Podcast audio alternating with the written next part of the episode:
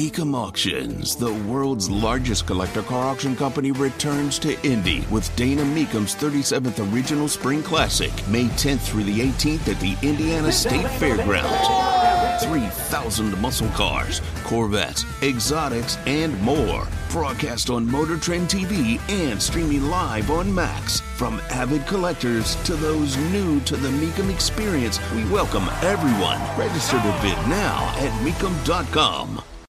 Uh, need uh, your help.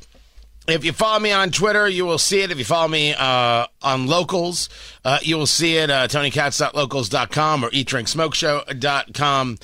We are going to work to cap the cigar tax in Indiana. Taxes on premium cigars are 24%. 24%. It's surreal. The objective is to move that to a cap, a limit of 50 cents per cigar. Why?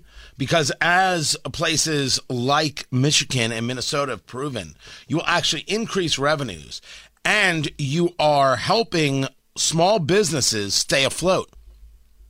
If they're not paying that tax, that onerous tax, they can lower prices to their customers, therefore have more customers.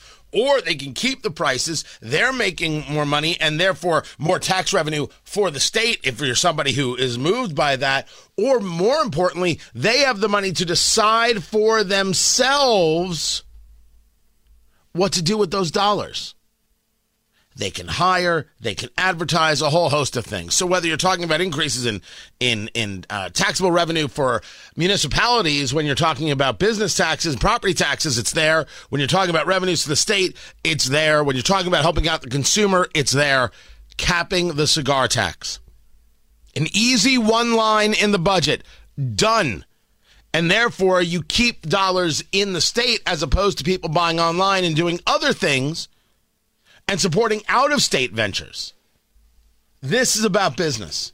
This is about growing uh, your your local town, city, municipality, whatever you want to call it. This is about increasing the revenue that that city or the state may get. This is about people having jobs. All of it. Good stuff. Very good stuff. And I have some people who write to me and email me sometimes. Hey, you're, you're, you're talking, you know, talking about health risks and things like that. Different subject, and I'm happy to get into it. I will go as deep as you want to go. But on this, the numbers are very, very clear. It, it has been proven by other states. This is a no brainer. Me, I would like for the cap to be, you know, a dime. but I'm not going to get my way on that. Uh, it, it's going to be 50 cents, and you t- I've spoken to many retailers across the state. They're, they, they are all more than willing they're not asking for zero. This is a win all the way around. And uh, let your uh, local representative, state senator know that they should cap the cigar tax. If you follow me on Twitter, you'll see the QR code there. Be a part of it. I appreciate it. By the way, uh, there are a lot of groups uh, trying to help get this done, including Americans for Prosperity.